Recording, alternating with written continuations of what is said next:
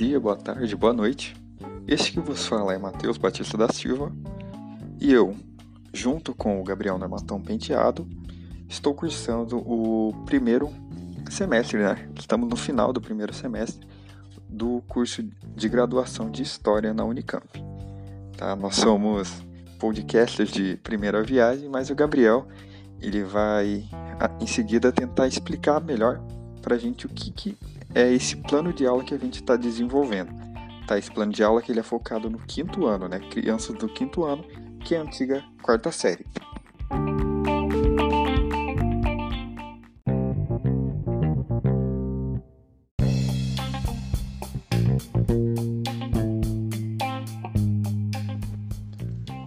Bom dia, boa tarde, boa noite, professor Funari. Eu apresentarei o plano da aula do grupo 8, experimentos. O plano elaborado ele se destina a, a uma aula do primeiro bimestre do quinto ano do ensino fundamental e o tema será Formação das Civilizações Antigas, a sedentarização e o crescimento das sociedades.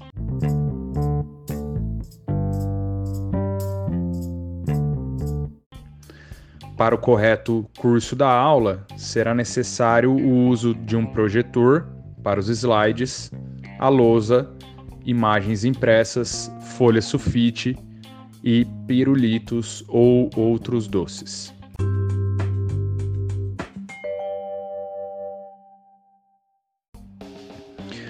Os objetivos centrais da aula serão criar a noção de importância do crescente fértil para a sedentarização dos povos egípcios, bem como a importância dos rios e do manejo inteligente da agricultura.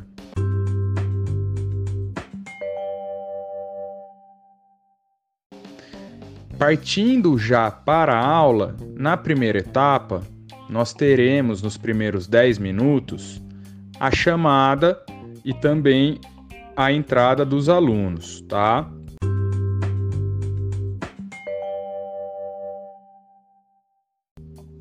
Em seguida, na segunda etapa, numa rápida roda de conversa, os alunos serão questionados sobre o seu bem-estar, uma espécie de raio-x da turma.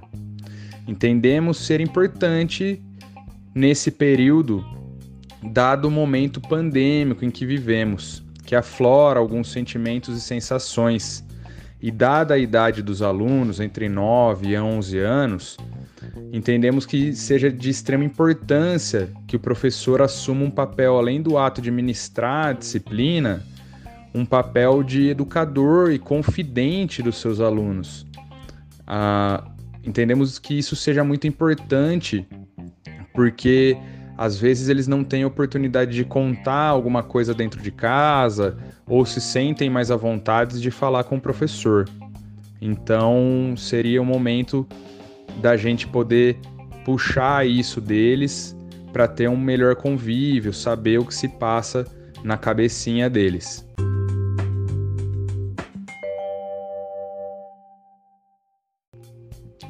Já na terceira parte da aula, nós teremos a apresentação dos slides com o conteúdo a ser ministrado aos alunos, trazendo o conceito de sedentarização e a explicação da evolução dos povos nômades para os povos sedentarizados, se assim pode-se dizer. Após isso, será dada a explicação da importância das águas dos rios, que permitiram uma sedentarização mais rápida devido à maior possibilidade do plantio e do cultivo de alimentos.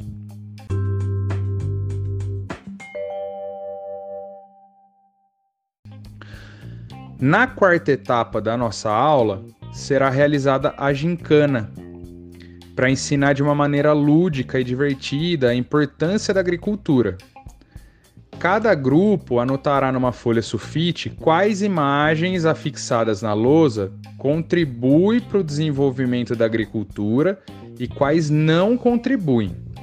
A gincana deverá ser feita em grupo para incentivar a socialização dos alunos da turma e o espírito de cooperação. Ganhará essa gincana quem tiver mais acertos ao final da exposição das imagens. como que vai funcionar?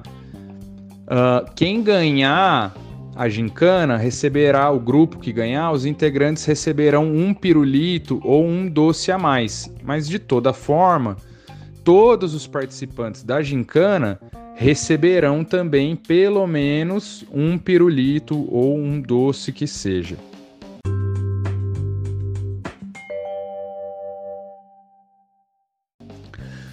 Partindo para a parte 5 da aula, será feita uma nova roda de conversa, mas agora visando os questionamentos e comentários dos alunos a respeito do tema da aula.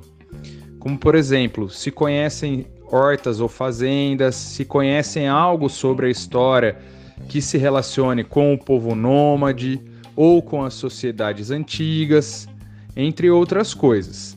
Nesse ponto, o objetivo é trabalhar a curiosidade e a oralidade dos alunos, para que eles melhor se expressem aula após aula e se aprofundem também no conteúdo, criem interesse, aguce esse interesse dos participantes da aula.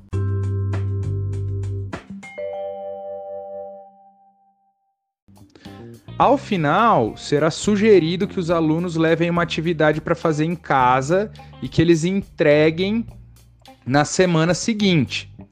No caso desta aula, nós propomos que eles façam um desenho de como eles imaginam que fosse uma horta no Egito Antigo.